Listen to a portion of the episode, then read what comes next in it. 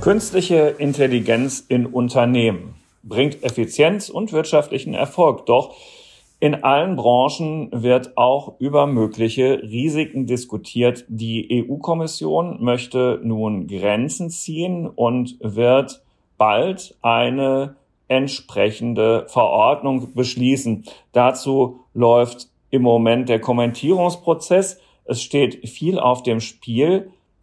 Chancen übrigens auch für Unternehmen, die sich darum kümmern, Dinge zu zertifizieren in Deutschland, machen das die technischen Überwachungsvereine, die oft gar keine Vereine mehr sind. Es gibt viel zu besprechen. Darüber wollen wir heute reden.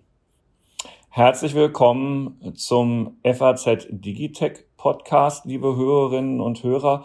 Heute zum Thema KI, Regulierung und wie kann man möglicherweise die Sicherheit von künstlicher Intelligenz sogar zertifizieren. Könnte man sich ein TÜV-Siegel für künstliche Intelligenz vorstellen? Die TÜV Süd AG vielleicht schon. Der Chief Digital Officer Dirk Schlesinger ist heute zu Gast im Digitech Podcast. Herzlich willkommen, lieber Herr Schlesinger. Herzlich willkommen, guten Morgen, Herr Knob. Und mit an Bord auch Alexander Armbruster aus unserer Wirtschaftsredaktion. Mein Name ist Carsten Knob. Ich bin einer der Herausgeber der Frankfurter Allgemeinen Zeitung. Und ja, lieber Herr Schlesinger, bevor wir in das Gestrüpp der künstlichen Intelligenz und ihrer Regulierung und Zertifizierung einsteigen, müssen wir für unsere Hörerinnen und Hörer zwei, drei, zwei, drei Dinge sortieren. Wir fangen mal zunächst ganz kurz mit Ihrem Arbeitgeber an technischer Überwachungsverein ist das, was letztlich den Kür das Kürzel TÜV zusammensetzt. Die TÜV Süd AG ist aber, wie die hinteren beiden Buchstaben sagen, gar kein Verein, sondern eine Aktiengesellschaft. Und zwar ein richtig großes Unternehmen, ähm, das ganz viele Dinge macht, ganz viele Siegel vergibt. Und ähm, Sie selbst sind der Chief Digital Officer ähm, vielleicht zwei, drei Worte zum TÜV Süd und was ein Chief Digital Officer beim TÜV Süd überhaupt macht. Gut, zum TÜV Süd selber ist in der Zwischenzeit ein Unternehmen mit 25.000 Mitarbeitern, von denen mehr als die Hälfte im Ausland tätig ist. Also es dreht sich mitnichten nur um die Hauptuntersuchungen, wo wir alle unsere Automobile alle zwei Jahre hinbringen dürfen. Äh, Kraftwerke werden betrachtet, äh, Industrieprodukte, Spielzeug, äh, medizintechnische Geräte. Ähm, es gibt in der Tat eine Vielzahl von Prüfsiegeln, die in den oder für die jeweiligen Produkte und Dienstleistungen äh, vom TÜV vergeben werden. Wir sehen uns auch selber als jetzt nicht als Prüfer, sondern als äh, Produzent von Vertrauen und dieses Vertrauen äh, wird eben ausgedrückt, transportiert durch eine Prüfung, durch ein Audit, um nachher sagen zu können, das Produkt oder die Dienstleistung, äh, das entspricht gewissen Sicherheitsanforderungen, darf in Verkehr gebracht, äh, betrieben werden. Ähm, so viel dazu vielleicht zu meiner Person. Was macht so ein Chief Digital Officer? Ich habe vor fünf Jahren beim TÜV Süd angefangen, ähm, war davor in der, in der Hightech-Industrie äh, tätig bei Cisco Systems für, glaube ich, elf Jahre davor bei Boston Consulting Group Berater. Und ganz davor, das ist auch mein Bildungshintergrund, habe ich Triebwerke gebaut bei der MTU Aero Engines in, in München, bin also von der Ausbildung her Luft- und Raumfahrttechnikingenieur, habe mir die IT und das KI-Wissen mehr oder weniger durch Osmose äh, angeeignet. Und äh, die Frage, die natürlich kommt, was hat ein TÜV jetzt mit KI zu tun? Äh, ist zweigestaltig. Also als wir angefangen haben hier mit einem kleinen Team als Chief Digital Officer, um die Transformation, die digitale Transformation des TÜV voranzutreiben, war es natürlich so, dass wir gesagt haben, äh, Teil davon ist der Einsatz von KI in unseren eigenen Prozessen, also um die besser, äh, schneller, äh, effizienter zu machen. Gleichzeitig haben wir natürlich auch KI in unseren Produkten. Also um ein Beispiel zu nehmen, wir haben äh, einen sogenannten Lift Manager jetzt am Markt, wo eine KI kritisch betrachtet ist es ein eher einfacher Machine Learning Algorithmus, eben dabei hilft, nicht nur den Lift-Betriebszustand zu, äh, zu erfassen, sondern eben auch vorausschauende Wartung zu betreiben. Äh, dort haben wir KI eben eingesetzt als Teil eines unserer Produkte und dann letztendlich, und das wird auch die Frage jetzt äh, heute sein, ist KI natürlich ein Betrachtungsgegenstand. Also genau das, was die TÜVe mit Autos oder Raffinerien oder Industriegütern machen, wollen wir, sollen wir natürlich auch für KI machen. Ähm, und die Frage ist natürlich jetzt, wie machen wir das? Äh, schicke ich gleich voraus, es ist nicht ganz so einfach, weil vieles eben noch nicht bekannt ist. Ein paar Sachen verstehen wir besser, ein paar verstehen wir weniger gut. Darum kümmern wir uns auch jetzt als äh, TÜV Süd und muss ich dazu sagen, wir haben als TÜVe zusammen unter dem Dach des TÜV-Verbandes, also dort, wo alle TÜVe zusammenarbeiten, einen TÜV AI Lab gegründet, äh, ein, sage ich mal, loser Zusammenschluss von Kollegen, die sich im vorwettbewerblichen Bereich drum kümmern, wie man KI prüfen, wie man KI qualitätssichern kann. Hm. Ähm, wir nähern uns diesem Thema ähm, versprochen, liebe Hörerinnen und Hörer, behutsam, ähm, damit ähm, möglichst viel Verständnis am Ende bleibt. Das, wo der ähm, TÜV möglicherweise aktiv werden kann, braucht ja eine Grundlage. Diese Grundlage könnte der sogenannte AI Act sein, also eben genau die Regulierung, die von der Europäischen Kommission ähm, vor einiger Zeit im vergangenen Jahr zur Kommentierung und zur Diskussion gestellt worden ist. Dabei geht es grundsätzlich darum, dass KI, also künstliche Intelligenz, Artificial Intelligence, daher AI Act, vertrauenswürdig sein soll, damit Europa der führende Standort für KI in der Welt werden kann. Fragwürdige Einsatzgebiete sollen von vornherein ausgeschlossen werden und Teil dieser Verordnung ist eben, dass eine Risikoabschätzung erfolgt. Und da wird KI in vier Risikogruppen eingeteilt bestimmte Dinge machen unmittelbar Sinn, andere führen zu erheblichen Kommentierungen von links und rechts von allen, die da eine Meinung zu haben wollen, bevor es dann im Herbst ins Europäische Parlament geht, um dann dort weiter diskutiert und im Verlauf beschlossen zu werden. So. Und lieber Herr Schlesinger, wenn man so ein bisschen recherchiert, stolpert man sehr schnell über eine Mitteilung ähm, des TÜV-Verbands, der fordert, dass KI ganz grundsätzlich von unabhängigen Dritten verpflichtend geprüft werden soll. Das ist, wenn man so will, die Einlassung, wenn man, wenn ich das richtig verstanden habe, die Sie im Rahmen dieses Regulierungsprozesses gemacht haben. Aus welchem Grund könnte das denn sinnvoll sein? Also ich möchte eins vorausschicken, der TÜV-Verband, äh, den Sie gerade genannt haben, der hat im Herbst letzten Jahres ähm, eine Umfrage bei über 1000 ähm, Menschen in Deutschland gemacht, primär äh, 16 Jahre und älter und gefragt, ähm, macht Regulierung Sinn? Ist Regulierung gewünscht? Und die Antwort war relativ klar. 90 Prozent der Befragten haben gesagt, ja, es braucht gesetzliche Regelungen, um die Haftung bei KI-Systemen zu klären. Also da eine relativ klare, sag ja, also wenn was passiert, muss es einen Schuldigen geben, äh, Frage. Mhm.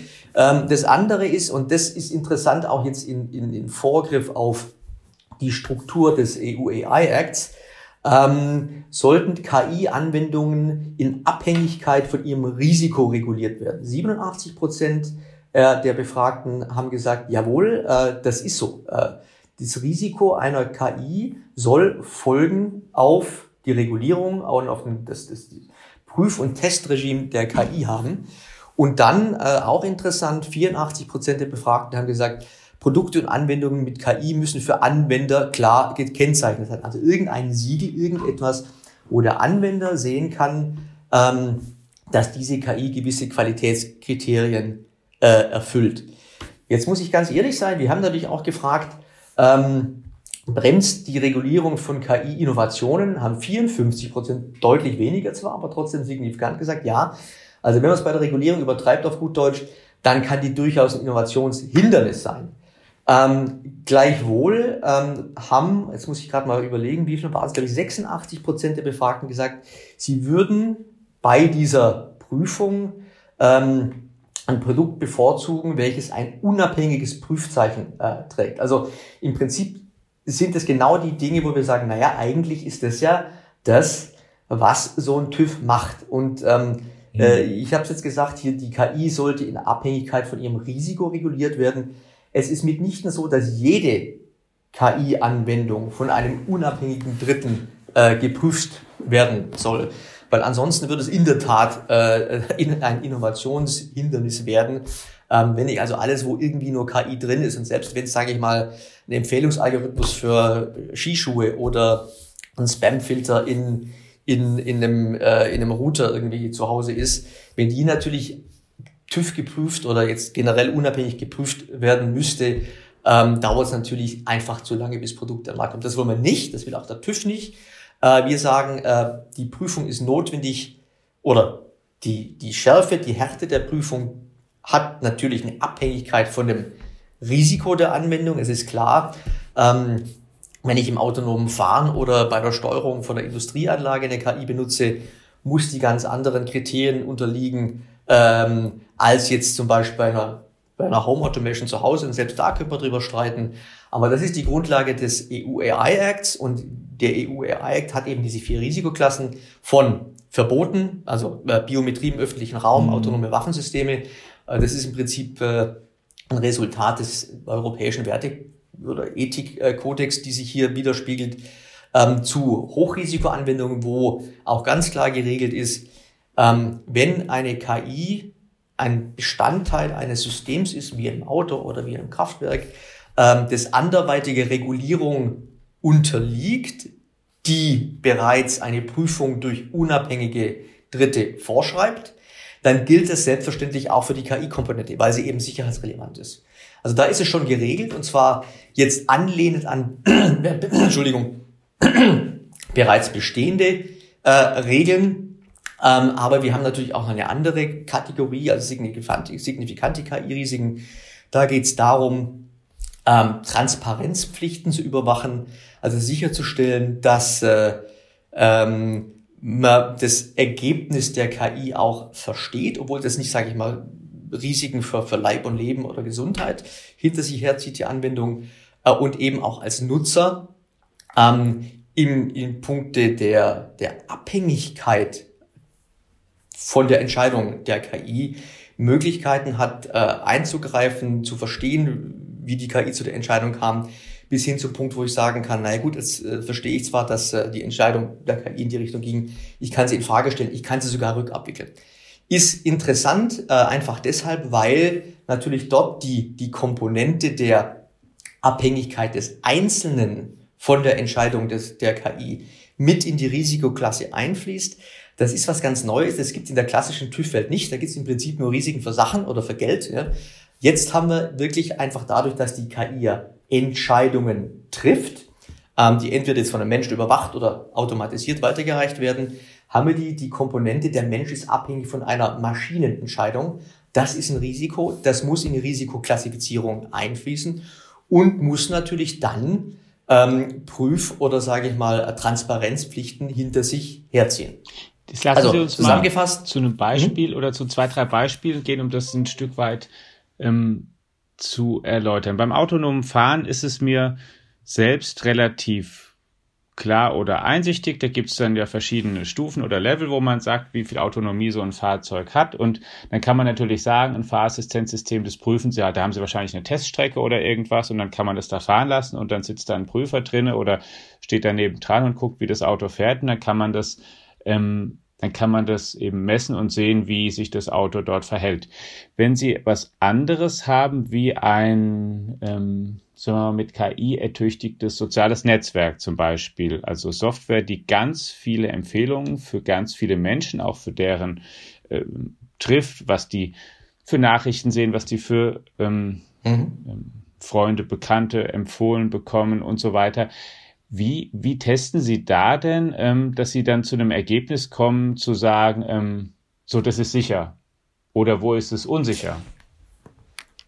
Also ich, ich würde ganz gerne noch einen Schritt zurückgehen und sagen, ja. dieses äh, Empfehlungsnetzwerk, womit ich, sage ich mal, äh, äh, den Prozess der politischen oder sozialen Entscheidungsfindung beeinflussen kann, ist ein System mit signifikantem Risiko. Also ist nichts irgendwo, wo man dann sagen kann, es muss keine Transparenzpflicht geben. Also es wird auf, auf, auf mhm. der Ebene auf eine Transparenzpflicht gedrungen ähm, und auch wahrscheinlich Erklärbarkeit gefordert. Wie genau das zu machen ist, ganz ehrlich, das werden wir in den nächsten drei Jahren auch noch im Detail äh, äh ausarbeiten äh, müssen. Aber wenn wir jetzt zum Beispiel in Richtung Empfehlungen gehen, äh, wird sicherlich ein Kriterium sein, ist der Datensatz, auf dem die KI oder die Datensätze, auf dem die KI trainiert worden sind, ist die ohne Bias. Also es ist dort darauf geachtet worden, dass nicht äh, Minderheiten oder Mindermeinungen ähm, entweder unberücksichtigt sind oder eben äh, dazu führen, dass das ganze System in seiner Entscheidungsfindung kippt. Ich gebe mal ein Beispiel, was passiert, wenn man es nicht tut. Das ist schon ein paar Jahre her. Es gab einen Chatbot, der hieß Tay. Äh, und Tay äh, äh, hat sich trainiert im Internet, ähm, um einfach sag mal, menschenähnliche Konversationen mhm. im Chat betreiben zu können. Das innerhalb von zwei, drei Tagen ist er vollständig in eine, in eine äh, xenophobe, äh, radikale Ecke abgedriftet, äh, bis hin zur Benutzung von Worten, die ich also jetzt meinen Kindern jetzt nicht unbedingt hier beibringen würde. Also da sieht man ganz genau, wenn ich so, so, so eine KI an einem falschen Datensatz trainiere, auch ein Datensatz, der jetzt unbeaufsichtigt irgendwo zusammengestückelt wird, dann können Dinge passieren, die nicht gut sind und die nicht eben in äh, Vereinbarkeit stehen mit dem europäischen Wertekontext. Jetzt sagen Sie, die Daten müssen ähm, sozusagen kein Bias enthalten. Wie prüfen Sie das nach? Also dann gehen Sie zum Beispiel zu dem sozialen Netzwerk und sagen so, ähm, jetzt zeig mir mal bitte deine Daten oder Stichproben aus deinen Daten. Das sind ja Mengen, die ähm, unfassbar groß sind. Die kann ja ein Mensch gar nicht komplett durchgucken. Ähm, wie funktioniert, würden Sie dann sagen, zeigen Sie mir mal eine Stichprobe und nach was bewerten Sie dann eigentlich, dass das jetzt kein Bias hat? Also zu, zur, zur äh, Identifikation von Bias in Daten gibt es sogar statistische Verfahren, ähm, mhm. wo ich über die, die, die, die, sage ich mal, die, die, die Menge der Daten in einer Kategorie äh, schauen kann, ob die ausreichend gleich äh, repräsentiert sind. Also es gibt noch kein geschlossenes Verfahren, wo ich sagen kann, damit ist alles ausgeschlossen. Da gibt es statistische Verfahren dazu. Das andere ist, äh, ich glaube, nur das Ergebnis zu betrachten bei einer KI, das wäre der falsche Ansatz. Man muss viel früher ansetzen man muss schon im Entwicklungsprozess der KI ansetzen. Und zwar wirklich von, von Anfang bis Ende, von der äh, Formulierung des Problems bis hin oder dann über die, die, die Auswahl und auch, sage ich mal, die Kategorisierung, die Aufbereitung äh, von Daten, ähm, wo genau eben diese, diese Fragen gestellt werden kann. Sind die gleich verteilt? Sind sie ausreichend mächtig? Sind die repräsentativ? Da gibt es sogar interessanterweise schon eine ISO-Norm dazu, zu Datenqualität. Mhm. Äh, äh, an der man sich hochhangeln kann, so, so, so man dann möchte, obwohl sie noch operationalisiert werden muss. Dann kommt der ganze Trainingsprozess. Das ist da, wo viel falsch gemacht werden kann. Also es gibt eben diese, diese äh, jetzt mal ganz klassisch auf unterster Ebene Trennung zwischen Training Dataset, da lernt der Algorithmus damit. Dann gibt es ein Holdout Dataset oder ein Test Dataset, es ist separiert von dem Trainings Dataset, kommt zwar aus der gleichen, sage ich mal, Datengrundgesamtheit, ist aber bewusst weggestellt worden von den Daten, auf der der Algorithmus trainiert, um dann zu sehen, ja gut, jetzt lasse ich es mal auf die anderen Daten los, mit denen ich nicht trainiert habe und guck, wie gut der Algorithmus funktioniert. Mhm. Ähm, das ist ja mal die, die, die, die einfachste Stufe, muss jeder machen. Äh, und dann, da wird auch Übertraining, Untertraining dann festgestellt und geschaut, wie präzise äh, der Algorithmus ist, wie gut er voraussagt. Und dann gibt es noch weitergehende Verfahren, wo ich überlege, habe ich meine Edge Cases betrachtet? Ja, also sind da irgendwelche irgendwelche Fälle am Ende des, des, des Spektrums der Möglichkeiten, die zwar hochrelevant von Ergebnis sind, aber statistisch eben nicht vorkommen. Ja, ja das sind die Methoden, wie die, die Netze trainieren. Genau, aber was ich mich ja frage, genau. ist, wie Sie jetzt als TÜV sozusagen da als Prüfer, an welcher Stelle Sie Einfluss nehmen oder trans oder was sie sozusagen brauchen für Informationen, was sie dann da bewerten. Sozusagen möchten sie dann in diesem Trainingsprozess irgendwie mit dabei sein oder möchten sie dann Unterlagen eben über diesen Trainings sozusagen eine Dokumentation über diesen genau. Trainingsprozess, das, das möchten sie dann bekommen sozusagen, dass ich nenne, genau. ich nenne einfach mal einen Namen jetzt, ich nenne jetzt mal mhm. Facebook, mhm. dass die ihnen dann ähm, Dokumente liefern, das haben wir so und so gemacht und ähm, da steht dann drinne eben bestimmte Größen, die Sie gerade genannt haben und so wurde das dann trainiert und Sie gehen sozusagen durch diese Dokumente und Dings und dann ähm, nehmen Sie das dann ab. So, so verkürzt kann man sich das äh, vorstellen. Also wir gehen dann wirklich, wenn es die Regulierung dann gibt und die Prüfverfahren dann entwickelt sind, wie gesagt, die sind momentan noch nicht fertig, so dass ich sie äh, nehmen könnte in, in, in Gesamthaftigkeit. Ähm, aber es wäre in der Tat so, dass man sich diesen, diesen Trainingsprozess anschaut. Gibt es auch dort im Prozess her vernünftige ähm, äh, Freigabemechanismen? Ist auch klar, äh, wer verantwortlich ist für die Freigabe. Also wenn etwas passiert, mhm. ähm, wer war derjenige, der, der entschieden hat? Es geht im Prinzip in Richtung einer ja, Prozessprüfung äh, äh im, im, in diesem Sinne. Wie gesagt, Prozessprüfung auch im Entwicklungsprozess, auch im Inverkehrbringungsprozess weil die KI steht ja selten äh, ganz allein da. Ja. Ähm, die interagiert ja mit Datenquellen, die interagiert, interagiert ja mit dem Auto oder sonst irgendwas. Ähm, da muss man auch sicherstellen, dass das, was man jetzt im Labor ausgekocht hat, auch ähm, in der Skalierung eben funktioniert. Aber nochmal ganz vorsichtig, wir haben, wenn ich mich nicht arg täusche, noch nirgendwo einen allgemein akzeptierten Ende-zu-Ende-Prüfprozess für KI. Wir haben Teile ja, davon, genau die wir auch weiterentwickeln. Es gibt ein paar Teile, die gehen besser als andere. Also dieser, dieser klassische DevOps-Prozess, der heißt dann halt ML-Ops, ja, also für Machine Learning-Ops-Prozess. Ähm, das ist eine Weiterentwicklung der klassischen Softwareentwicklung. Da ist es relativ einfach. Aber wenn ich jetzt im Bereich zum Beispiel der äh, äh, Erklärbarkeit reingehe bei, bei tiefen neuronalen Netzen oder ähm, in, der, in die Bewertung von Robustheit oder in eben das, was wir vorher sagten, Edge Cases. Da wird noch viel äh, äh, zu tun sein die nächsten paar Jahre, um dort eben Prüfmethoden zu entwickeln. Und der Stand der Wissenschaft ist in diesen verschiedenen, sage ich mal, Sektoren, äh, in denen man prüfen kann. Also Robustheit, Performance, Transparenz, mhm. Erklärbarkeit, ähm, Datenqualität, auch Einhaltung der, der DSGVO, der Datenschutzgrundverordnung ist man da einfach unterschiedlich weit. Aber die Herausforderung wird sein, jetzt nicht nur in den verschiedenen Kategorien und Säulen weiterzukommen, Prüfprozesse zu entwickeln, sondern eben auch den intellektuellen Überbau. Wie im Vorgriff jetzt auf eine notwendige Zertifizierung ähm, definiere ich die Akzeptanzkriterien für eine KI, dass die eben dann eben, und das ist das Interessante an der EU-Regulierung, dass die KI eben als Produkt betrachtet, wie kriege ich dieses CE-Label auf die KI drauf und welche Kriterien müssen erfüllt sein und wie prüfe ich das ab? In dem Wissen, es wird mit aller Wahrscheinlichkeit eben Use Case spezifisch sein. Ein Auto ist anders als ein Zug, ist anders als äh, eine, eine Industrieanlage, ist anders als jetzt, äh, äh, sage ich mal, Smart Meter, Smart Grid oder Steuerung von Energieflüssen. Ja, und ich meine, die im damit Sie mich nicht, nicht, nicht falsch verstehen, ich kann sozusagen diesem Gedanken, der ja auch immer wieder vorgebracht wird, da durchaus auch was abgewinnen, dass man sagt, naja, ähm, ähm, wenn wir Flugzeuge, gut, Flugzeuge ist natürlich ein extrem sicherheitsrelevantes Produkt auch, weil die Leute, wenn es abstürzt, sind die Leute einfach nicht nur ein bisschen verletzt, sondern einfach tot. Ähm, aber Flugzeuge müssen sie quasi abnehmen lassen oder neue Flugzeugmodelle oder Typen, Autos auch, Medikamente mhm. auch. Die müssen in ganz, ganz mhm. komplizierten Testfahren, sieht man ja auch bei den Impfstoffen und so weiter, was gemacht werden muss, bis ein Medikament auf den Markt kann. Also ein Produkt, was direkt am Menschen dran ist.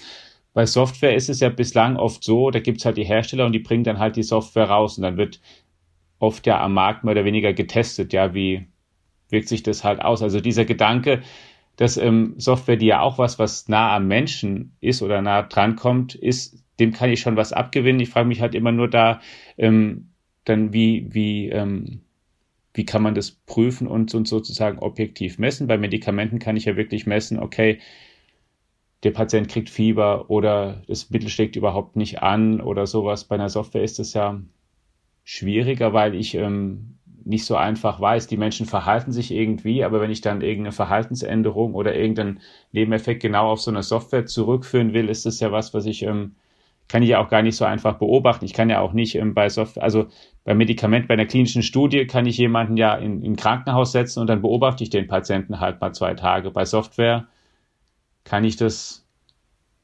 so einfach vermutlich ja nicht machen.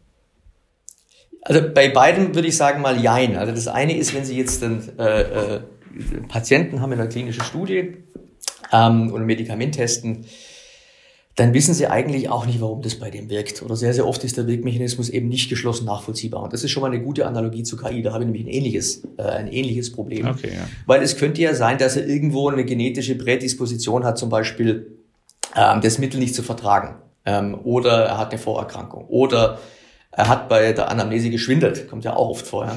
Ja. ähm, das heißt, selbst, selbst in selbst in so einem, in, einer klinischen Studie ist eine der, der, die große Kunst, eben die Randbedingungen so für das Medikament so präzise wie möglich festzuziehen, um dann eben eine gewisse Wahrscheinlichkeit für hilft, hilft nicht oder schadet, schadet nicht ableiten zu können. Ist auch keine, würde ich mal behaupten, äh, mathematisch äh, harte oder geschlossene Prüfung. Da gibt's Wahrscheinlichkeiten, da gibt's äh, Unschärfen, mit denen muss ich einfach leben. Also jetzt äh, Gehen wir zurück, Contergan wurde auch getestet, da waren gewisse Dinge einfach, weil statistisch wenig wahrscheinlich, sind dann bedauernswerterweise eben doch passiert, trotz einem klinischen Zulassungsverfahren.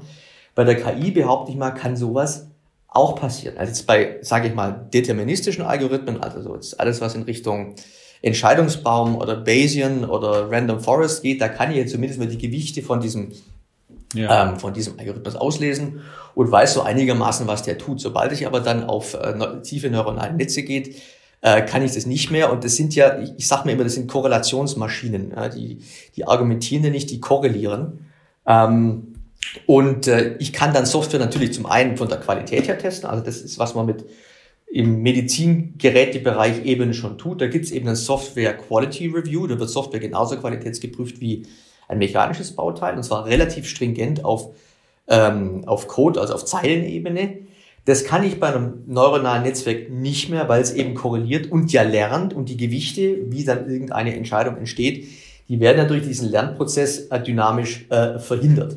Nichtsdestotrotz kann ich sagen, ja gut, dann muss ich halt irgendwo ähm, Simulationsszenarien bauen und dann kommt wieder die Analogie zur Medizin mit möglichst vielen klar definierten Kriterien, die ich verändern kann, kontrolliert.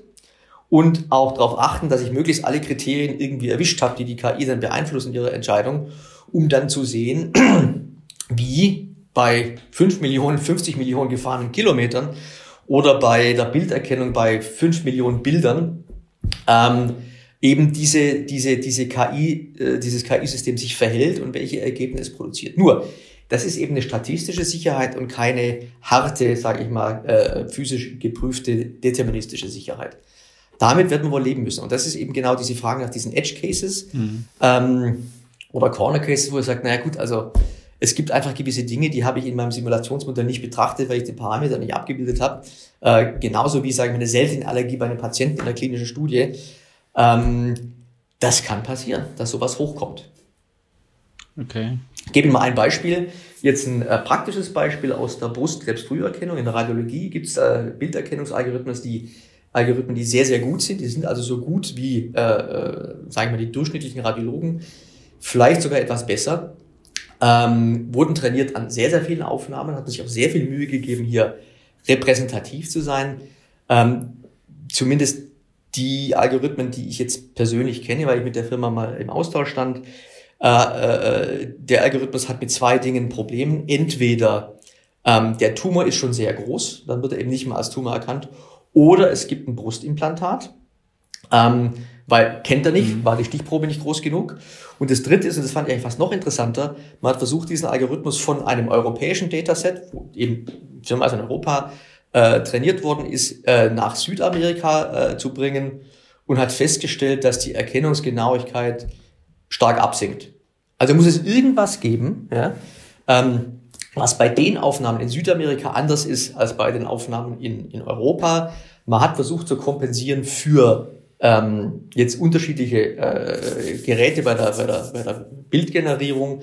Aber das hat eben auch nicht alles erklärt. Also es scheint da durchaus so zu sein, ähm, dass man mit dem, diesem Unterschied Südamerika, Europa einen physiologischen Unterschied identifiziert, der keinem so richtig klar war. Wir hatten es hier beim TÜV Süd selber auch. Wir haben Piloten äh, gefahren, äh, äh, um mittels eines äh, Algorithmus bei äh, Turbinenschaufeln für Flugzeugtriebwerke äh, im Produktionsprozess Schäden zu erkennen. Also Lunkerrisse, äh, die normalerweise heute immer noch von einem menschlichen Betrachter, da guckt sich dieses, dieses Röntgenbild, dieses dieser Turbinenschaufel an und äh, identifiziert eben dann äh, Anomalien, identifiziert werden. Das haben wir dann über eine KI gemacht. Äh, die KI hing an einer sehr, sehr hochauflösenden digitalen Kamera. Ähm, die Bilder, sind Röntgenaufnahmen, sind nur Grauwerte. Nur die Kamera und die KI konnten also Faktor 100 mehr Grauwerte erkennen als ein menschliches Auge. Mhm. Die hat Sachen gefunden, die wir gar nicht gesehen haben.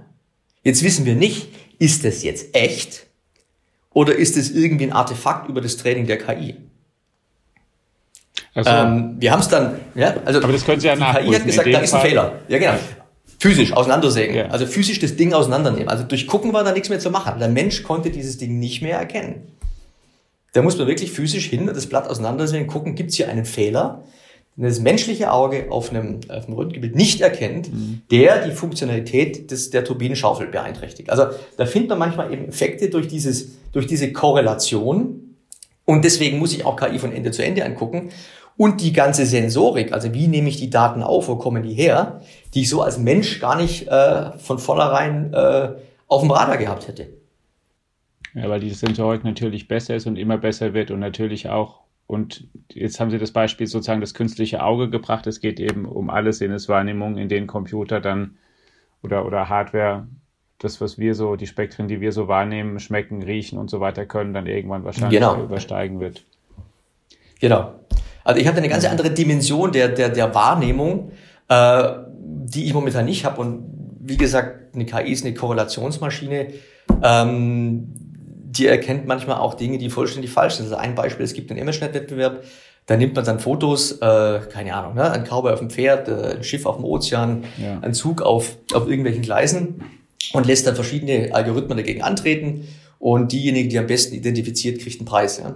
Ähm, dann hat man sich die Mühe gemacht, mal die Heatmap also auszu, auszuwerten, wie der Algorithmus jetzt erkennt, also auf welches Feature sich, er sich stürzt, ja, um dann zu sagen, das ist ein Cowboy oder das ist ein Boot oder sonst irgendwas. Und hat festgestellt, dass also in manchen Fällen der Algorithmus sich eben nicht auf, um das bei dem Beispiel jetzt der Cowboy zu bleiben, das ist ein echtes Beispiel, eben sich nicht auf den Cowboy und das Pferd gestürzt hat und das in der Heatmap entsprechend gewichtet, sondern war irgendwo auf diesem Bild ein kleines Wasserzeichen. Und der Algorithmus hat gelernt, jedes Mal, wenn auf dem Bild dieses Wasserzeichen ist, dann ist es ein Cowboy auf dem Pferd. Also reine Korrelation hat mit der, mit der Kausation, also ja, ja. dem echten gar nichts, gar nichts zu tun. Und das sind genau die Dinge, wo ich sage, ah, deswegen ist Datenqualität so wichtig, weil sehr, sehr oft haben wir eben nicht genug Daten, die werden synthetisch hergestellt, die werden auch irgendwo ähm, von Menschen gelabelt. Da habe ich sehr, sehr viele Labeling-Probleme, also die Qualität ist nicht immer so super. Äh, aber genau dieses Beispiel Datenqualität zum Training, wie gehe ich mit dem Prozess um, äh, ist natürlich das, wo am Ende die Qualität des Algorithmus äh, maßgeblich bestimmt wird und der ganze Prozess, der dazu führt. Ist denn das äh, den Unterschied zwischen ähm, äh, ähm, Kausalität und Korrelation hatten wir ja in diesem Podcast ja auch schon häufiger, Alex. Ne?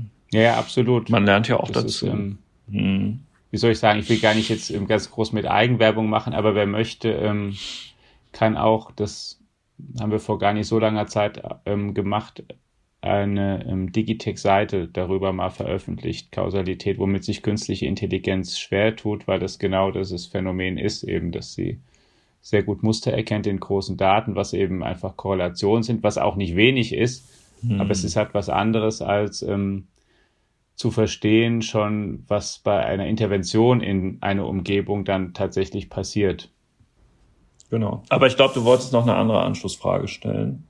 Ja, was ich mich sozusagen aus dem ähm, Komplex frage, ist so nach vorne gerichtet, ähm, Herr Schlesinger, wenn Sie sich das vorstellen, wie das künftig sein wird, müssen wir uns dann die, die Zukunft ein bisschen so vorstellen, wenn ein, ein ähm, Softwareunternehmen mit einem, mit einem beliebten Dienst, mit einem mit oder beliebten Apps dann eine neue, eine neue ähm, Funktion anbieten möchte, sagen wir mal eine KI-Funktion und ein Like-Button ist jetzt keine KI-Funktion, aber sagen wir mal so das KI-Pendant zu einem Like-Button, dass so eine Funktion dann künftig durch den TÜV muss, bevor sie ähm, auf die Nutzer losgelassen wird?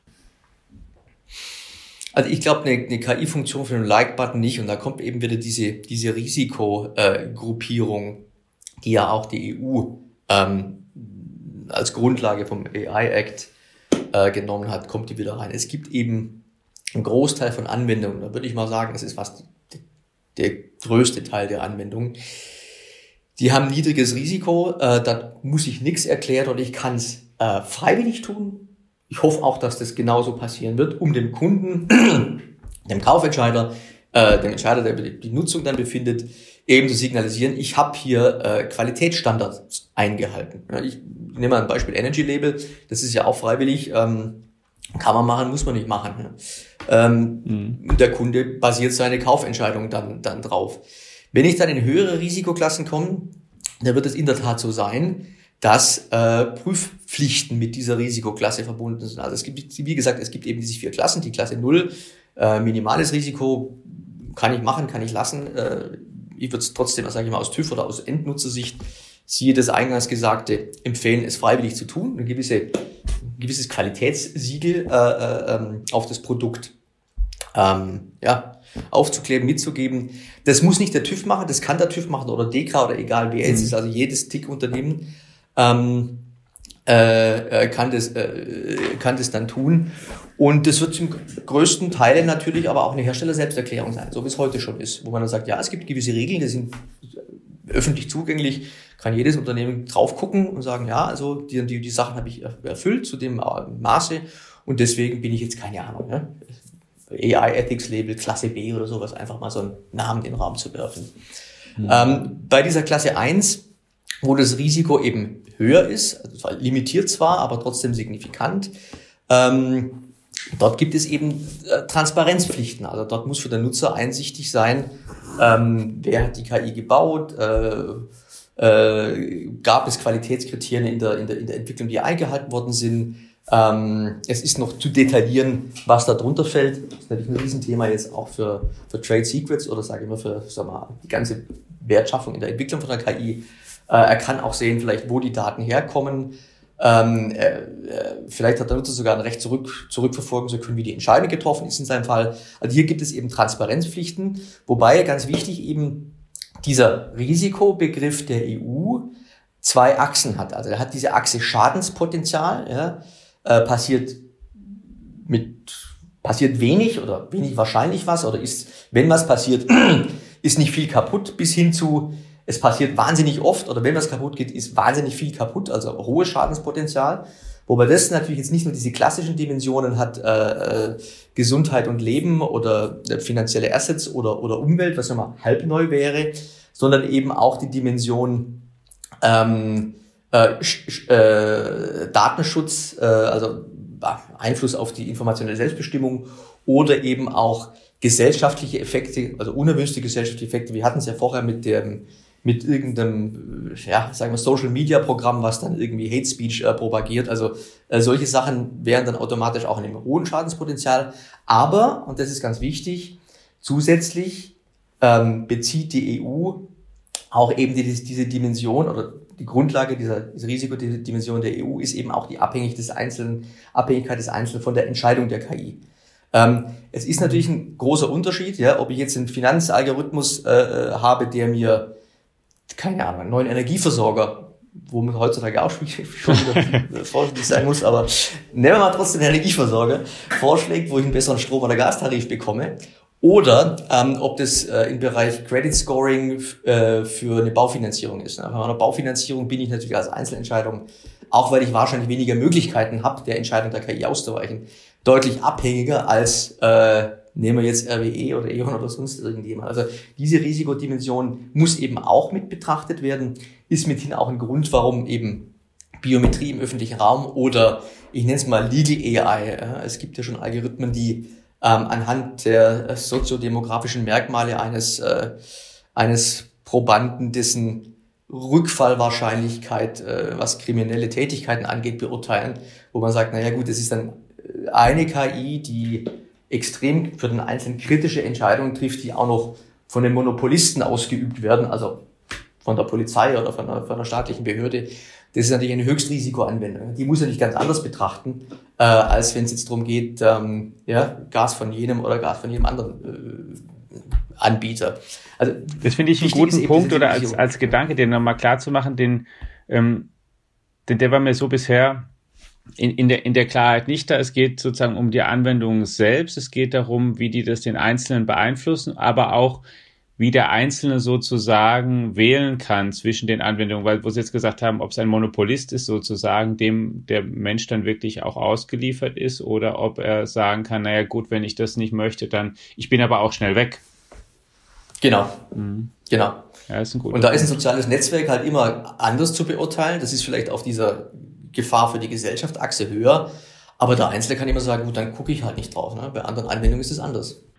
Ich würde gern zum Ende unseres Podcasts nochmal ähm, ganz kurz zusammenfassend, also mit einer Zusammenfassung beginnen, ähm, mit Blick auf die Einleitung rund um diese EU-Regulierung, die dann ja am Ende die Grundlage für alles ist, was wir hier besprochen haben in der vergangenen guten halben Stunde und rekurriere da auch nochmal auf diesen Katalog, den der TÜV-Verband ähm, dazu vorgelegt hat da steht drin und das denke ich, könnten wir jetzt dann auch jeweils einfach mal abhaken und dann vielleicht auch noch mit einem Kommentar versehen, aber gerne auch einfach auf die Schnelle abhaken. Also, die Risikoklassen, um die es da geht, müssen nachvollziehbar hergeleitet werden. Wir brauchen eine klare Herleitung dieser Klassen selbst nach nachvollziehbaren Kriterien, um überhaupt ähm, sich darüber beugen zu können, was dann am Ende vielleicht zertifiziert werden muss oder nicht. Korrekt? Absolut korrekt. Da gibt es noch Diskussionsbedarf, weil gewisse Produktgruppen in der Risikoklasse sind, wo wir sie momentan nicht sehen. Ein paar höher, ein paar tiefer, aber genau das ist die Forderung. Genau.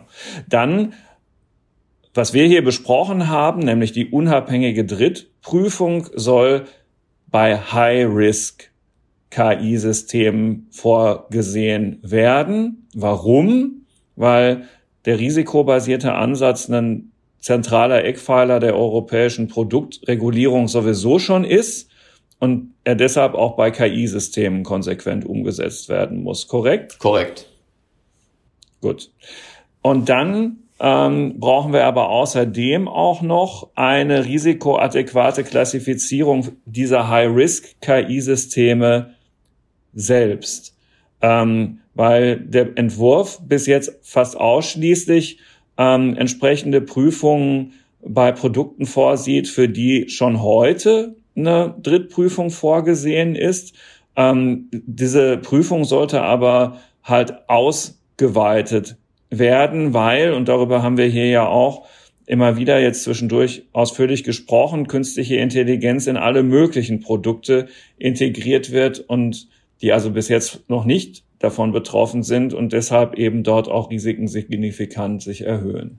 Genau, und das Ganze mit Maß und Ziel, also nicht irgendwie für alles, aber eben diese Standalone-Produkte oder dort, wo eine KI den Wirkungsmechanismus eines Produktes grundlegend verändert und eben dann zu einem höheren äh, ja, Risiko führt, dort sollte ein unabhängiger Dritter äh, beauftragt werden, ähm, mal drüber zu schauen, weil auch wenn es noch keine Regulierung gibt, wir haben eine Hochrisikoanwendung, die muss genauso behandelt werden wie alle anderen physischen, schon bekannten Hochrisikoanwendungen.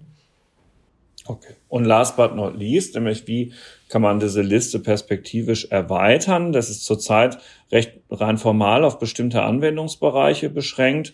Und da ist aus Ihrer Branche halt auch zu hören, nein, ähm, das alleinige Merkmal sollte sein, ob vom KI-System signifikante Risiken für ähm, bedeutsame und grundrechtlich geschützte Rechtsgüter ausgehen. Und sofern Leib und Leben oder Privatsphäre der Menschen gefährdet sind, muss das KI-System per Definition als High Risk klassifiziert werden. Punkt. Wenn das Risiko völlig unabhängig vom Anwendungsbereich. Naja, sagen wir so, der Anwendungsbereich ist ja nicht entkoppelt zu sehen von einem Risiko. Genauso wenig wie eine verwendete Technik äh, äh, jetzt mal unabhängig ist auch vom Risiko. Ich kann also einen Anomalieerkennungsalgorithmus, Gesichtserkennungsalgorithmus, egal was, kann ich ja in verschiedenen Use Cases ein, einbauen. Ich kann den dazu äh, benutzen, meine Tür zu öffnen zu Hause oder ich kann in der, mhm. in der, in der Biometrie im öffentlichen Raum benutzen oder ich kann im Auto benutzen. Der Anwendungsfall bestimmt das Risiko der verwendeten Technik. Also deswegen, das ist auch so ein, so ein, so ein Punkt, wo wir sagen, naja, also eine reine Technikliste aufzu, äh, aufzustellen, greift wahrscheinlich zu kurz, weil ähm, das ist der Punkt. Ne? Ja. Äh, okay, je nachdem, was ich damit mache oder auch wie abhängig der Einzelne ähm, von der Entscheidung, also dieses Beispiel Legal Tech, ja, das ist ja kein Hexenwerk, das ist eine Korrelation von irgendwelchen Kriterien, die jemand in seiner soziodemografischen Akte hat. Die kann ich im Medizinbereich von der gleichen Logik hier genauso verwenden wie im Legal Tech Bereich. Nur beim einen ist es viel schlimmer als beim anderen. Also deswegen einfach Vorsicht. Technik ist das eine, ähm, die Technologie ist das andere, aber sie müssen halt im Kontext des Use Cases auf ihr Risiko bewertet werden und nicht unabhängig davon. So, und ähm, jetzt mein letzter Punkt dazu. Angenommen, das wäre alles ganz prima festgelegt und definiert. Dann könnte man doch auch einfach sagen, wir arbeiten mit Selbstverpflichtungen weiter und sparen uns diesen ganzen Prüfungsregulierungsaufsatz da oben drauf weil dadurch wären wir insgesamt viel schneller in Europa, weil wir wollen ja der führende Standort für KI werden. Genau. Die schwierigste Frage zum Schluss, da sage ich nur, naja, die gleiche Frage analog könnte ich ja auch bei Autos und allen anderen Dingen ähm, auch anwenden.